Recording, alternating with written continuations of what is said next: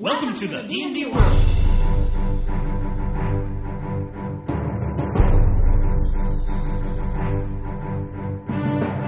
Olá, jogadores e DMs! Estamos aqui para o episódio 33 do podcast Rolando 20.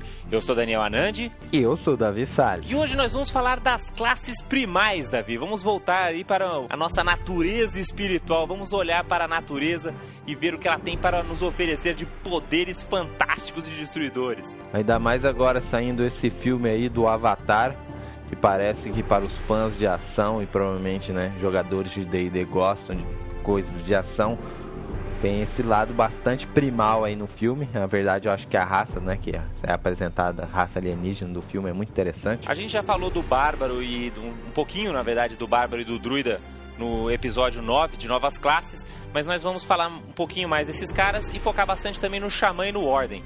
Ah, o nosso objetivo não é fazer um episódio muito de crunch, isso aí se quiser você pega seu livro e lê as regras, mas a gente vai querer explicar um pouquinho mais como, né, dar dicas aí de como deixar seus personagens primais muito mais legais, muito mais conectados à natureza, logo depois dos recadinhos e e-mails.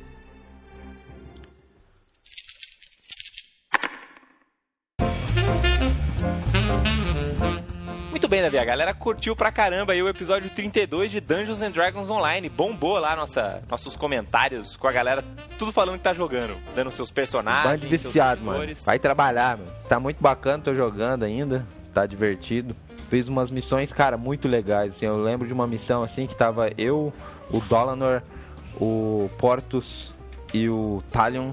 E a gente chegou num lugar assim, o Portus, que é o. Não, o Dalanor, que é o, o ladrão, né, do grupo, o Rogue, foi na frente, observou que tinha dois, dois, dois esqueletos arcanos, assim. E aí, entre aonde a gente tava e os esqueletos, tinha meio que um precipício, assim, né? Aí, putz, agora a gente tem que matar, velho. E o meu carinha, ele é meio ruim ainda, né, de pular, porque ele é um Warforged Se você pesadão. pular, assim. você ia cair no precipício. Ah, eu tinha que ter que pular da pontinha, né, mano? Só que os ma esses, ma esses esqueletos arcanos era tudo uns artilharia, né? Ficava atrás, né? Bem, bem aquele esquema mesmo. De usar o, o ambiente, assim, né? Pra tornar o jogo um pouco mais complicado, né? O combate mais emocionante. E aí foi, cara. Eu O lembro que que vocês fizeram? Você- foi assim pular com o- mesmo, não teve jeito. É, eu falei, ah, a gente divide em dois, cada um mira num, num dos ar- arque- é, esqueletos arcanos aí, tem que dar certo, né? Aí eu fui lá, pulei, cara, agarrei assim na pontinha, assim, ó, do precipício, assim, com a mãozinha. Ah, Foi aí praticamente uma subi. cena pitfall. Foi, foi emocionante, foi muito legal. E várias armadilhas interessantíssimas que apareceram, muito legal. E seu guerreiro já tá de que nível? Tá nível 5 já. É, o meu maguinho, eu, eu que não tinha, né, na época do último podcast, não estava jogando D&D Online, o Davi me convenceu, congelei minha conta do World of Warcraft e fiz um mago, o Danil, e ele ainda tá de nível 3, mas tá lá se esforçando para subir lentamente os níveis. Já apanhei de muitas aranhas, mas enfim. Ah, umas aventuras muito legais que eu tenho jogado lá. É cheio de ideias aí pra campanhas. E, E o jogo tá crescendo bastante, né? Porque abriram até um servidor novo recentemente. Tá saindo na mídia aí, né? Que o jogo tá crescendo bastante. Acho que vai ser só, só evolução a partir de agora. É, a gente agradece a todos que comentaram e deram várias dicas para os outros usuários. Tem bastante é, usuários brasileiros jogando no Sarlona, mas sempre a gente sempre encontra uns lá no Kiber também. Eu acho que qualquer servidor ali você vai encontrar brasileiros jogando.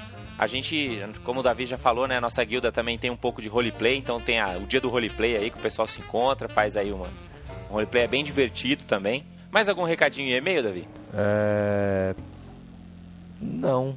Então vamos comentar um pouquinho dos lançamentos que já foram divulgados pela Wizard of the Coast.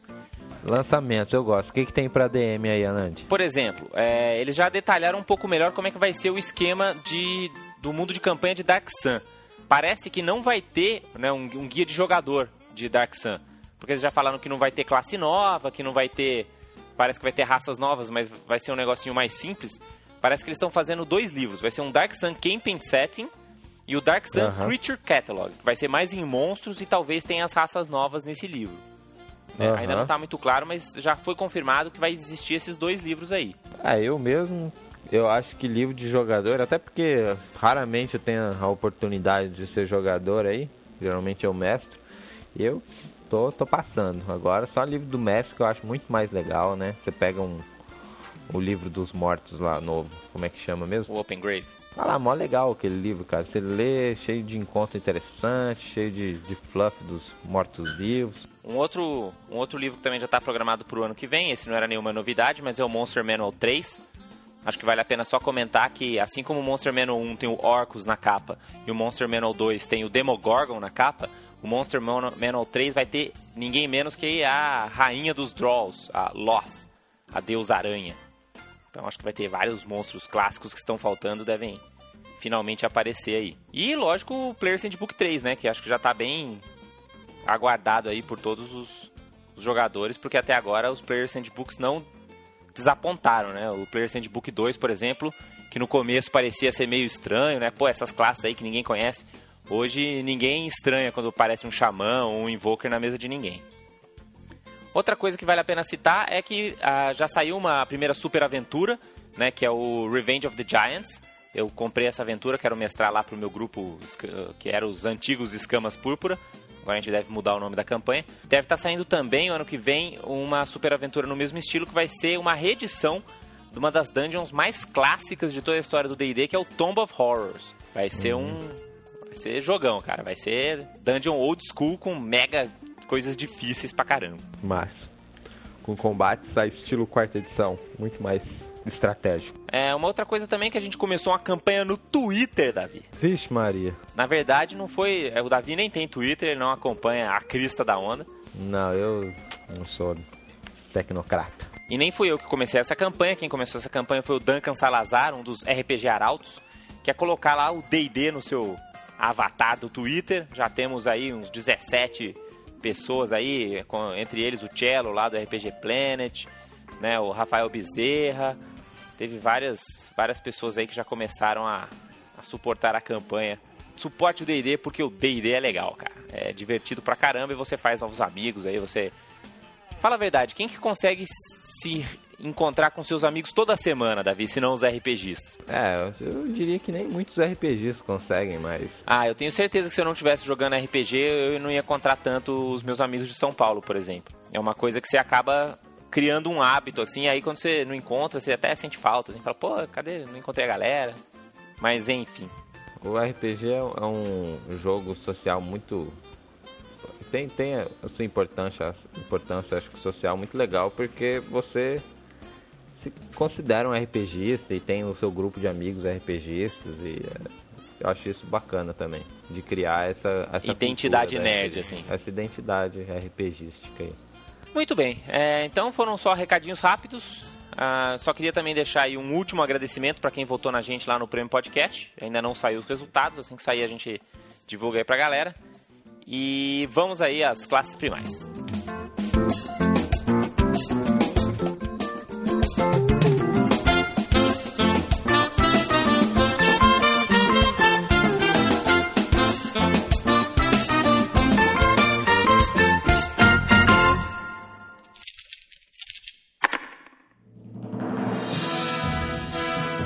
Bem, Davi.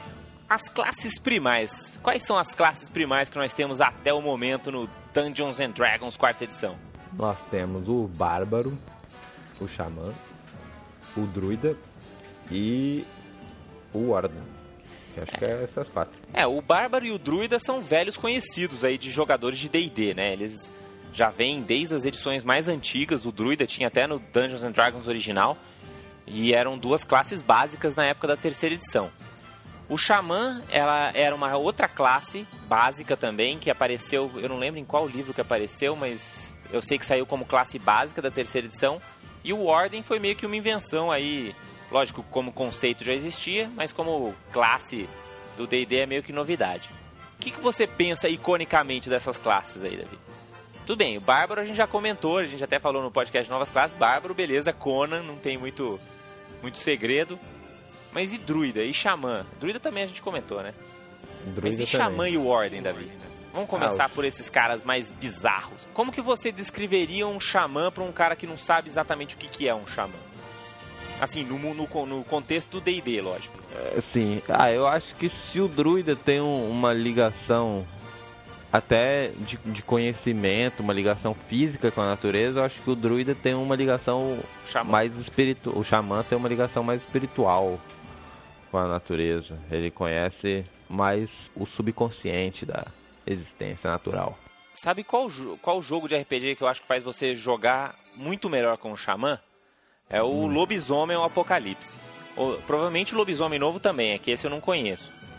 Mas por quê? Exatamente por isso que você comentou. Porque o Xamã é um cara que está em pleno contato com o mundo espiritual.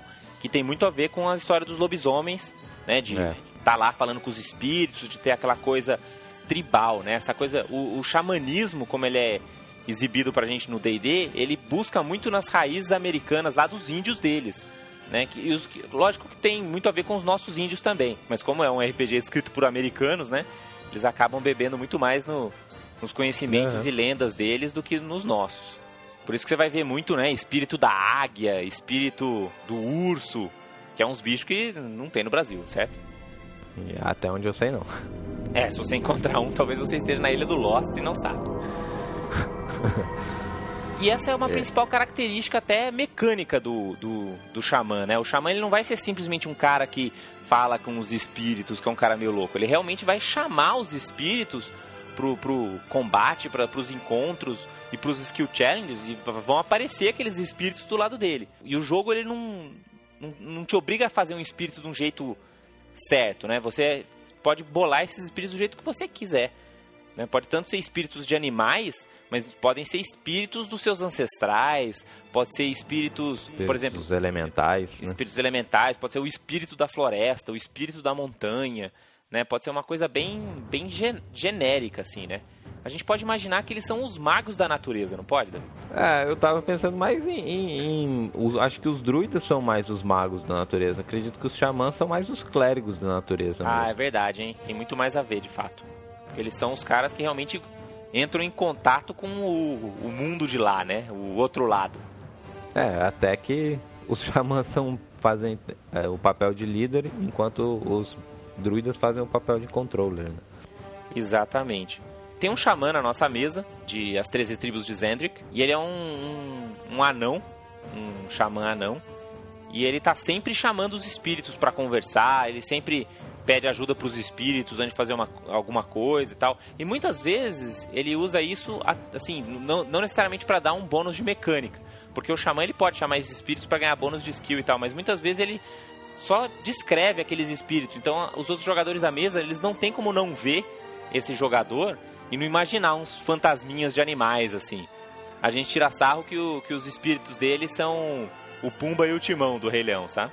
Que é o espírito do uhum. porco e o espírito do, Ski Rat, sei lá, aquele bicho lá, que é o, não sei se é uma doninha, uhum. sei lá.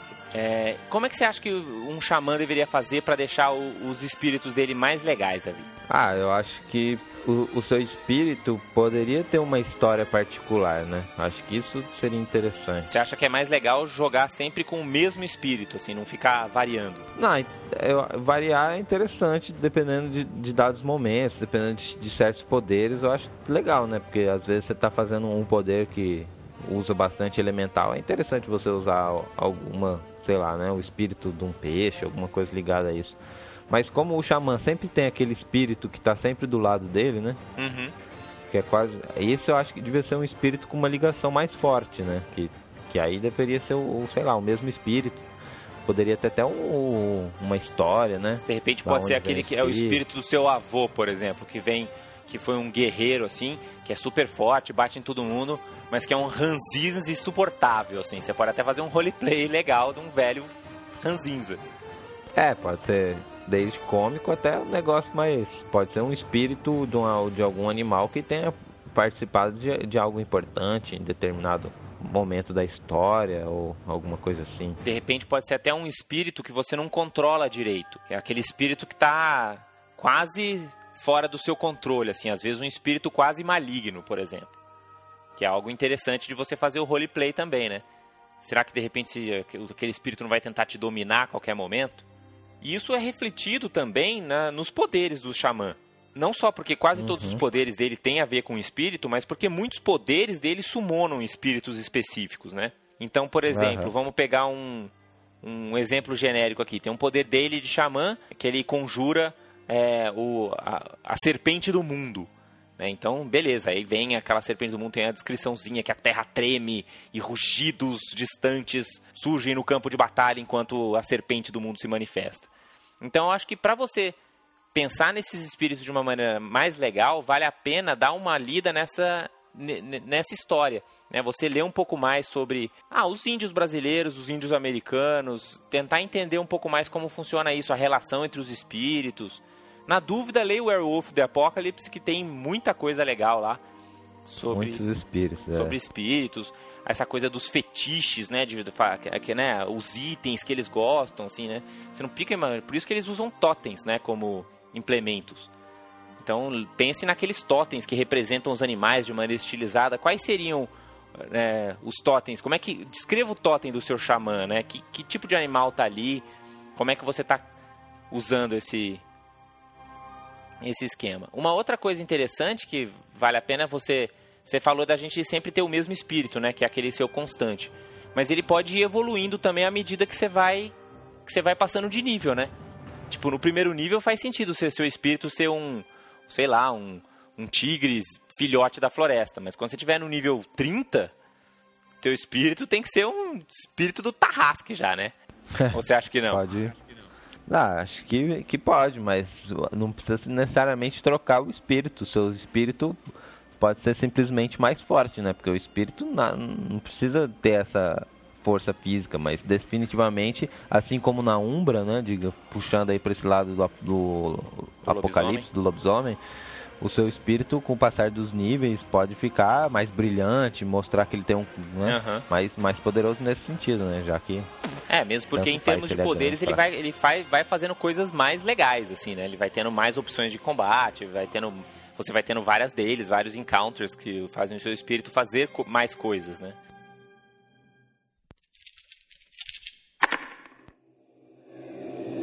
Uma outra coisa que vale a pena a gente comentar, que a gente também já tem em mãos aqui o, o Primal Power, que é o último suplemento que saiu de poderes, né? E fala exatamente dessas quatro classes que a gente está falando. Inclusive já deve ter para vender lá na D3 Store, quem quiser. E ele fala um pouco disso, né? Quando você vai falar de, de xamã, basicamente tudo que ele descreve, assim, na, na parte do, do, do fluff da classe é isso, né? Como é que ele... Como é que você fala com os espíritos? Você pode tanto descrever isso como um cara meio que fala sozinho, ninguém sabe muito bem do que, ou você pode também fazer um, um xamã que tem lá, faz uns rituais, né? O tipo, o xamã mestre do xamã lá da minha mesa de Zendrick, ele está sempre fumando umas ervas sagradas, assim, pra vir, né? Pra conversar com o mundo dos espíritos. Então você pode também bolar como que é esse, esse ritual. Uhum. É, quando eu imagino um xamã, eu imagino uma pessoa carregando, mesmo de pendurado no, no sobre o corpo, vários pés de criaturas, dentes, olhos, uma coisa bem primal mesmo. Uma outra coisa que ele comenta é você pensar em, em excentricidades para o seu xamã, assim, uma espécie de, de, desvantagem, mas que não seja nada que ter uma penalidade mecânica, mas que faça com que o roleplay do seu personagem seja mais legal. Por exemplo, de repente você, por ser um xamã, né, você é um cara respeitado na sua tribo e tal, então de repente por outro lado, você deve, pode ter alguma restrição. Por exemplo, ah, o xamã, por exemplo, tem que fazer voto de castidade. Ou o xamã não pode comer moluscos. O xamã, sei lá, né? Você, você bola alguma coisa. É, porque também depende muito, acho que, da sua raça, né? Sim, sem dúvida. Uh, o da onde vem o xamã. Acho que se você fosse um xamã elfo, por exemplo, você podia ser abster de carne, por exemplo. Isso, se você for um oh. xamã, por exemplo, Halfling, você, por exemplo, só pode comer coisas do mar, por exemplo, do, do, do rio, por exemplo, agora que eles são né, criaturas mais voltadas, mais lacustres. É, e assim, assim vai, né? É, e você não pode esquecer também que o xamã, como um líder, ele é exatamente essa figura, uma figura meio paterna para as tribos. Né? Então, geralmente, o xamã talvez ele não seja o cara mais importante, talvez ele não seja o chefe da tribo, mas ele é o cara que as pessoas vão em busca de opinião, em, em busca de conselhos, em busca de cura. Em, é, é, o cara que é uma referência como sendo o sábio, né, da, da tribo. Uhum. Então você ter essa, é, botar esse lado mais paternal no seu personagem também vai fazer com que ele se pareça mais com um xamã de verdade.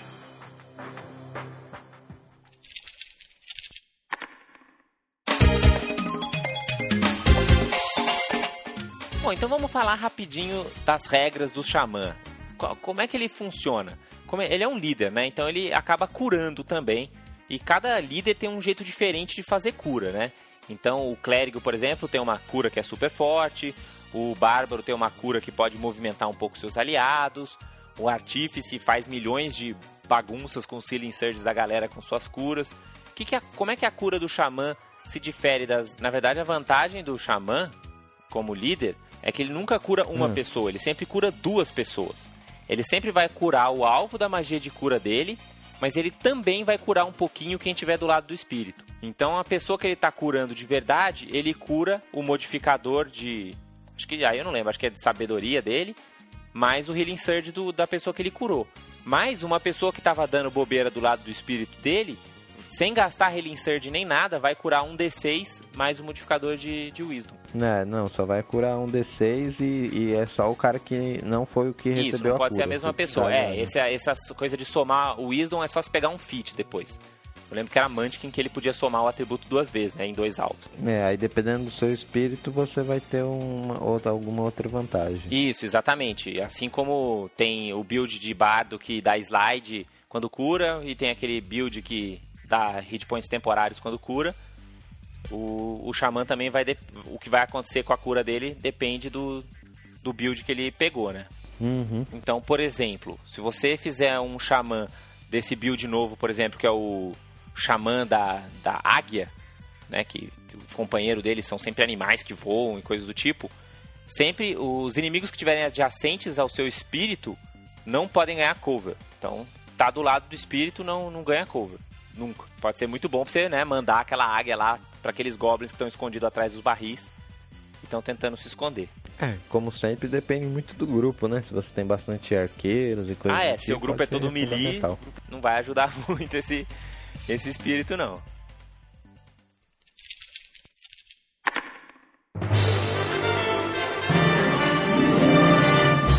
Então vamos falar do Warden, Davi. Como Beleza. será que eles vão vamos traduzir o Warden? Essa já é uma pergunta que eu me faço. Ué, como guardião. Guardião, será? É, ué.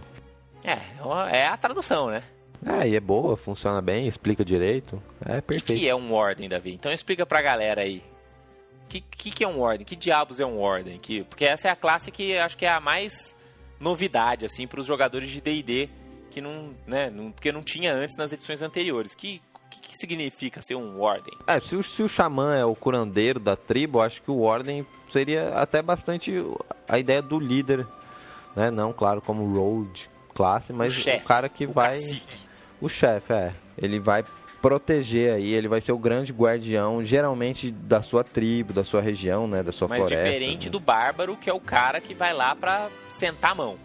Ele é um cara que está lá para é, defender a sua, a sua tribo. Ele é o cara que realmente representa a tribo, que protege a tribo. Por isso esse nome de guardião. Então, e assim como todas as outras classes primais, ele tem vários poderes ligados à natureza também, né? Até mais talvez do que o, o bárbaro, assim, né? O Warden ele, ele se liga à natureza de forma mais direta, assim como o druida e o xamã. Certo. E, e, e dentro do jogo, o Warden ele é um defender, né? Assim como o Fighter, assim como o Sword Mage, o Paladino, ele é um, de, um defensor. O, a gente pode imaginar que o que o paladino assim tem um pouco de líder e você pode imaginar que o, que o guerreiro tem um pouquinho de striker.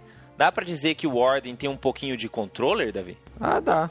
O Warden acho que ele tem um um tantinho de controller bom, sim. Dá para ele fazer várias coisas no campo de batalha. E, e exatamente como que ele que ele consegue defender a sua a sua tribo aí? O que, que ele faz demais? Qual que é o poder mágico dele? Porque ele tem que ter alguma coisa diferente do, do guerreiro, né? O que, que ele faz de diferente do guerreiro? Bem, o, o principal diferencial, assim, a forma como ele defende, né? Aí indo mais pro, pro lado das regras, o poder dele de, de marcar, Não, mas acho né? que sem, sem ir pro lado marca. das regras, assim, indo pro lado do roleplay mesmo. O que que diferencia?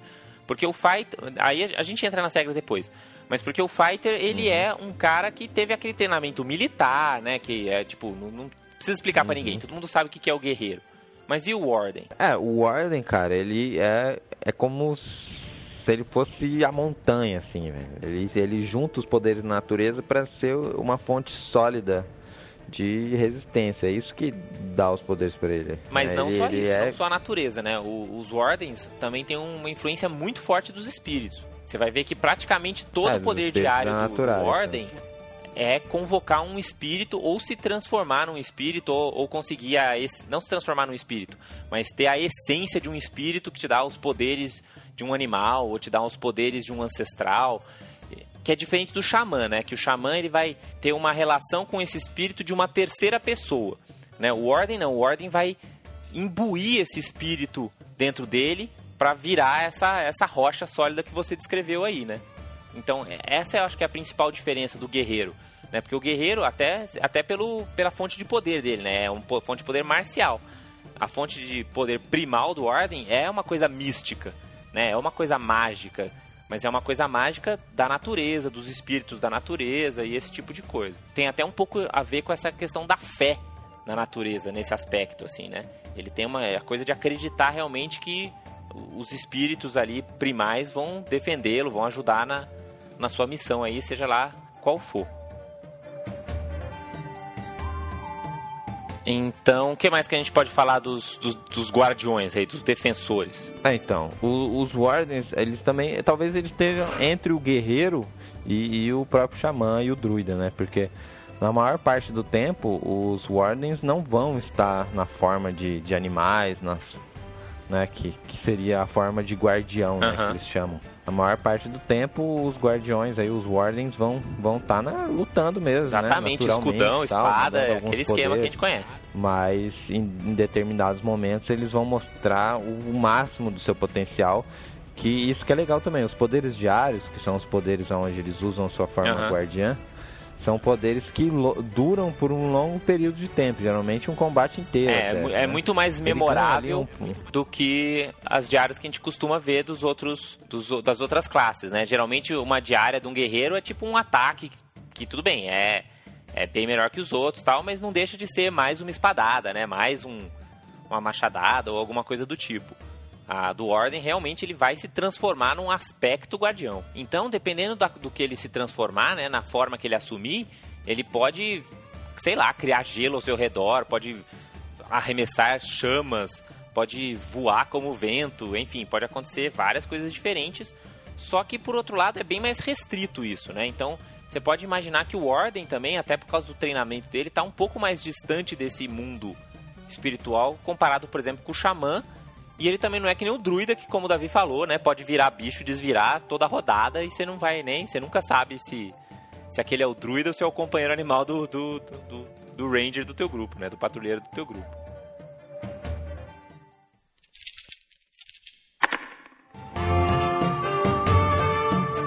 Outra coisa que ele fala aqui no, no Primal Powers também é que os, os Warden, eles se, se organizam em círculos. Em círculos dos guardiões. Que é uma organização como se fosse uma organização dos vários chefes das tribos, assim, sabe? E, Aham. e o livro vai descrevendo, à medida que vai falando dos poderes, vai descrevendo vários tipos de círculos que você pode pode pode fazer parte. E é uma coisa que você também pode usar para o seu seu fazer parte do background do seu guardião, do seu ordem. Por exemplo, vamos pegar um exemplo de de círculo que ele fala aqui. Tem o círculo da asa sombria, Circle of the Dark Wing. Então eles são um círculo focado em acabar com a blasfêmia que são os mortos-vivos. Caçam liches, vampiros, ghouls e tudo quanto é coisa. E aí tem a historinha toda desses membros, né, onde que eles estudaram, quem que foram os grandes mestres desse círculo e tereréu. E o, e o, e o livro ele vai descrevendo vários desses círculos. Então é bem, bem bacana, assim, pra você... Ah, pra você dar mais, mais história pro seu personagem, né? Dá, dá várias ideias. né? Tem várias ideias legais aqui de... Outra coisa que você pode fazer também pra melhorar o seu...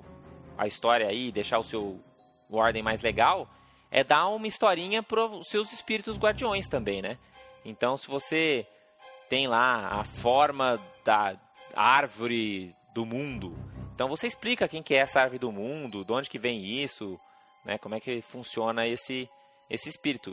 Aquela mesma história, né? Pode ser o teu avô, pode ser o teu né, a sua esposa que morreu, enfim, você inventa uma história bacana aí pro seu personagem. Ah, e, o e é interessante é, montar algo coerente, né? Que faça um personagem que pareça ter sentido, né? Só porque aquele poder do espírito do, do gelo tem mais a ver, é, é, é mais Mantic, sei lá, você não precisa pegar, já que seu personagem é um, um anão que mora no, nas geleiras. Não, ou, ou assim, e é aquela história, né? Nenhum poder do D&D se você mudar a descrição dele, ele vai ficar diferente.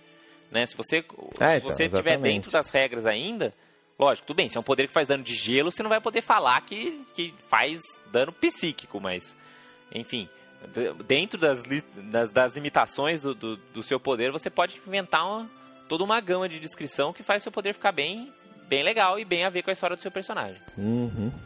Bom, então explica aí pra galera como é que funciona essa mecânica aí do Ordem, né? Porque o guerreiro ele tem lá aquele Combat Challenge Attack, né? Os ataques de oportunidade dele fazem os inimigos pararem. Então, com isso ele consegue manter, além das marcas, né? Ele consegue manter os inimigos com dificuldade de, de bater nos seus companheiros quando tiver um, um defensor na mesa. Como é que o Ordem faz isso? É, o Ordem, ele, ele uma vez por round, ele pode decidir marcar como uma ação livre e ele consegue marcar todas as criaturas Isso, só existem duas restrições. Dele.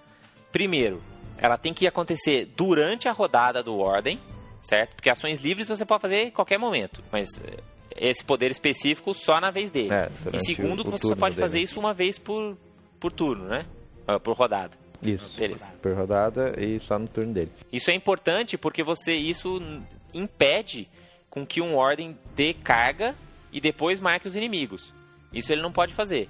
Você pode até marcar os inimigos durante a sua carga.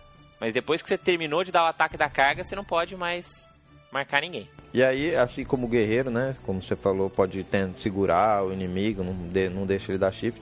O Ordem também tem alguns, alguns poderes em relação à sua marca, né? O, um dos poderes dele é fazer um ataque contra a criatura, que um ataque interessante que deixa, deixa a criatura dando combat advantage para todo mundo, mas isso tem que ser. Então a criatura marcada tem que estar no melee e atacar outra pessoa e Como tal. Como é que é? Se, se, a criatura bater num amigo seu em vez de bater em você, você ganha combat advantage contra ela? É isso? E é. Não, é, se ela bater numa criatura que não seja você e, e ela tem que estar no uhum. melee de você, você, você, você pode tentar acertar ela. Aí se você acertar, um ataque contra a fortitude, aí é, aquela criatura que você acertou passa da combat advantage. Entendi. É parecido com a marca do guerreiro. Se ele tentar bater em outra pessoa, você ganha um ataque. Com a diferença que esse ataque é contra Isso. fortitude em vez de ser contra C. E se você acertar, você ainda deixa o cara meio zoado lá. Você dá uma pancada na cabeça do tio. Exato. E aí, caso a criatura marcada, né, que você marcou, ataque um, um, outro, um outro colega, mas você não esteja de distância hum. melee dele, Aí você pode fazer um outro tipo de ataque. Só que é um ataque que você, não é um ataque, né? É um poder que você usa porque você não precisa ah, tá, rolar entra nada. um efeito para acertar nem nada. Do seu, da sua, dos seus espíritos aí, das plantas, enfim, do, do que tiver aí. É, é basicamente são plantas, é, são plantas espectrais que saem do chão e, e, e aí você pode dar um slide naquela criatura que atacou e ainda ela fica slowed e não pode dar shift. Ou seja, se ela tentar toda espertona sair correndo para bater no mago do grupo, talvez ele até consiga dar um tapinha no mago, mas ele vai ficar todo atrapalhado para conseguir correr atrás dele quando ele usa Expeditious Retreat. É, é, vai. Não precisa nem usar Expeditious Retreat, né? É, se ele tá slow, você só precisa andar mais do que 3 quadrados. É, então, dá pra segurar bem aí. Tem uma opção nova de Warden que eu achei muito louco, que é o Life Warden do Primal Power. Ele tem um poder que é o seguinte: tem lá uns poderes whatever, mas a, a, tem uma diferença bacana que é o seguinte: sempre que alguém do seu grupo Quer dizer, não. Sempre que você usa Second Wind, e se você é o defender do grupo, com praticamente toda a luta você usa Second Wind, sempre que você retoma o fôlego, um aliado seu até 5 quadrados pode também gastar um Healing Surge e fazer um Save Throw. Então, praticamente é um Healing Surge a mais e um Save Throw a mais que o grupo ganha se você for um Life Order. Ele é um guardião que puxa mais pro lado do líder, assim. Fica mais parecido com o Paladino. Uh, muito legal esse poder mesmo, Nante. Beleza. Então, e mais alguma coisa que você acha massa do Ordem? Que você jogou, que, como é que foi sua experiência jogando com o Ordem, Davi? Bem, é, eu gostei bastante do, de jogar com o Ordem. Ele era um anão. Um, e, e, ele era meio que de uma, de uma tribo, assim, anã, né? De um, de um clã anão. que era bem ligado com a natureza subterrânea, assim, né? Então eles tinham uma ligação uhum. mais com os espíritos de animais da montanha, e mesmo espíritos subterrâneos, e, e a, né, pedras, terra. Uma coisa meio elemental da terra, assim, também. Exato. E... Mas e o grupo? O grupo é, tinha a ver com coisas primais ou você era o único primal da mesa? Eu, eu era o único primal da mesa que fazia situações bem, bem engraçadas, assim, né? Porque fica bem diferente, né? Como é que é isso, essa diferença, assim? Porque eu acho que isso deve ser talvez a preocupação de alguns jogadores IDMs aí, né? Como é que você mistura essas classes primais, assim? Será que elas não ficam muito exóticas demais, assim? Ah. Imagina num cenário que nem Eberron, por exemplo, que vai ser toda aventura na cidade, assim. Será que se fizer uma, um cara primal, você não vai ficar meio deslocado?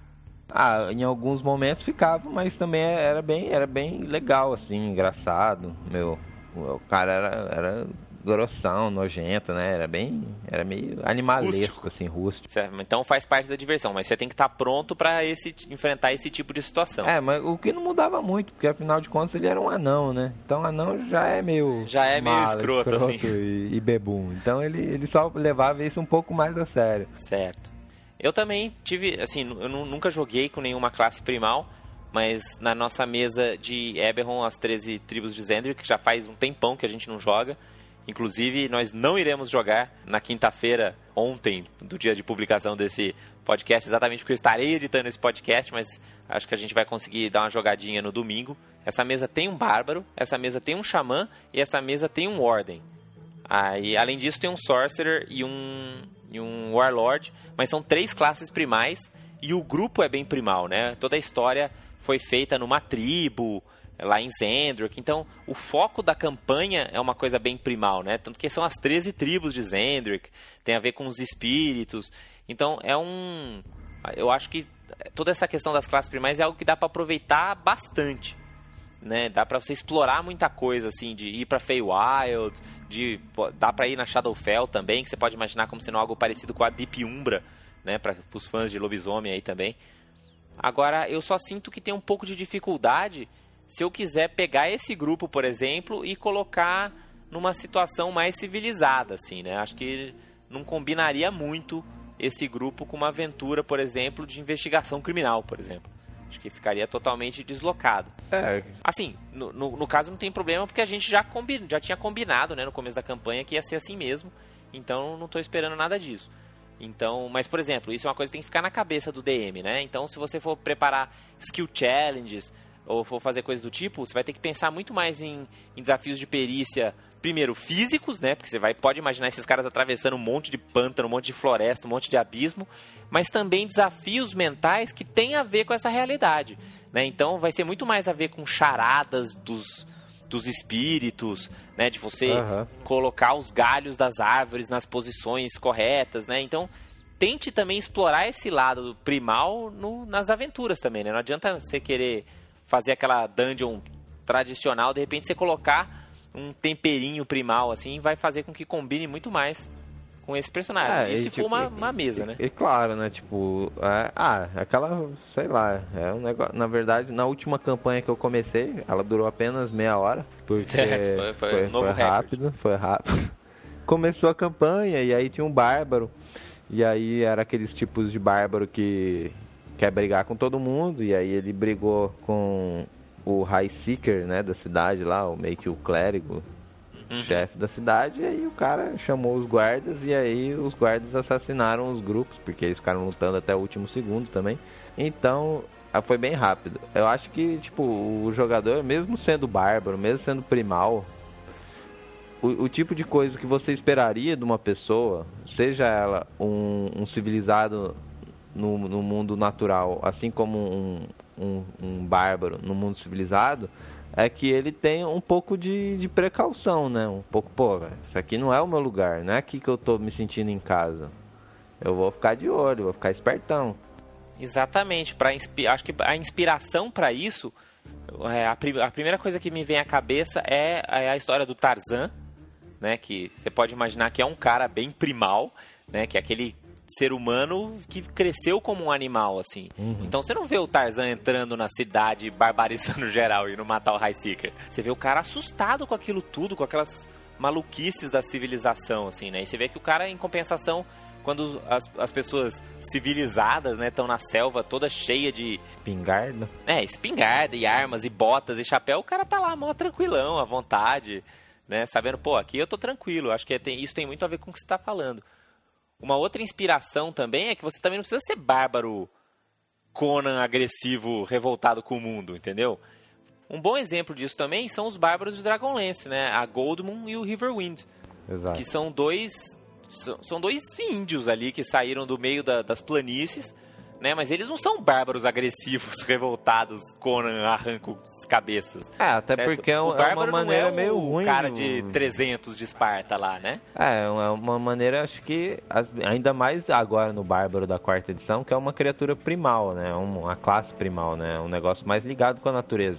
E Exatamente. raramente você vê, sei lá, coisas ligadas à natureza como totalmente selvagens assim, né? É muito mais um- algo de sabedoria, Isso, tanto principalmente que com a quase todas as cultura. classes primais usam a sabedoria como atributo principal ou, na pior das hipóteses, secundário. É, então. Então, se o seu bárbaro fica aí pirando, talvez o bárbaro seja um cara que ainda pire, mas no geral, as Ah, outras. mas mesmo assim, você não pensa naquele cara que, que, que é só um louco, um insano. Você pode pensar um cara. Se você quer pensar essa coisa da fúria do Bárbaro, aí pensa que nem o Minsk do Baldur's Gate, certo?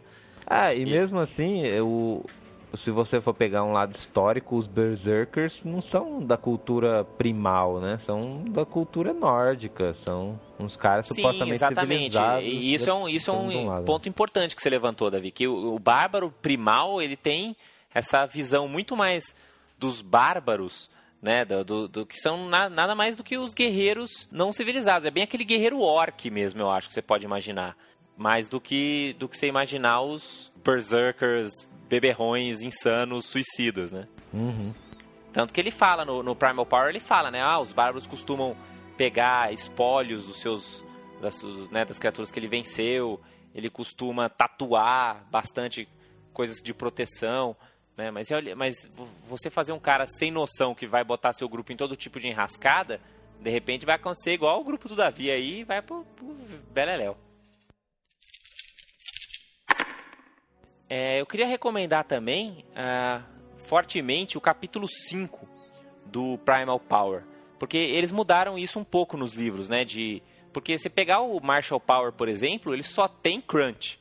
É um livro 100% crunch. Então, se você é um D&D Insider e tem acesso ao Character Builder e tal, você pode pegar o seu Marshall Power e deixar ele guardado no fundo da gaveta e nunca mais tirar ele de lá, né? Porque você não usa ele pra nada. Já o Primal Power, eles aproveitaram para colocar bastante fluff. Então, o capítulo 5 ele vai explicar tudo sobre o, o- o jeito dos espíritos, de onde que vem esses espíritos. Por, isso é uma coisa que, dependendo do seu mundo de campanha, você pode explicar, né? O que, que são esses espíritos?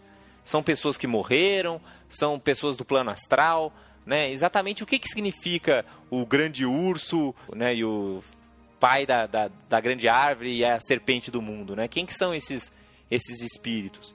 Então ele dá uma sugestão de como de cosmologia, né, de como surgiram esses espíritos, por, como é que começou essa comunicação com os espíritos, essas comunidades, essas tribos que foram formadas, ajudadas pelos espíritos também. Fala um pouco sobre os pontos de luz primal, né, primais.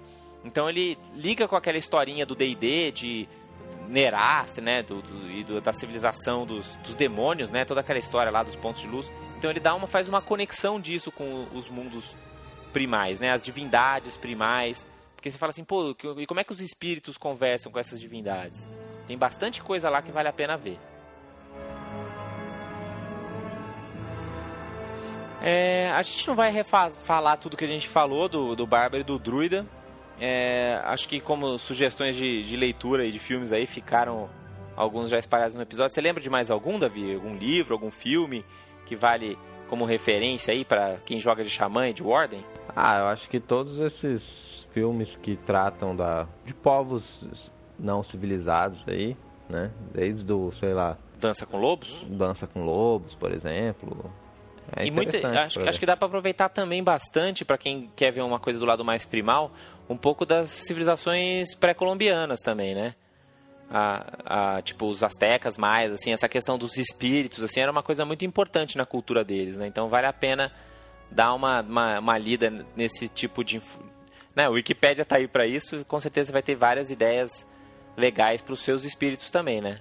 Os É, Quetzalcoatl, uma ligação com as coisas naturais, mas, né? Tipo, as coisas naturais eram deuses, né? O sol, essa Exato, parada exato. diferente do... E lógico, a gente não pode deixar de falar também da nossa cultura, né? A nossa cultura indígena é super rica, tem milhões de lendas e espíritos que são muito legais de você aproveitar também.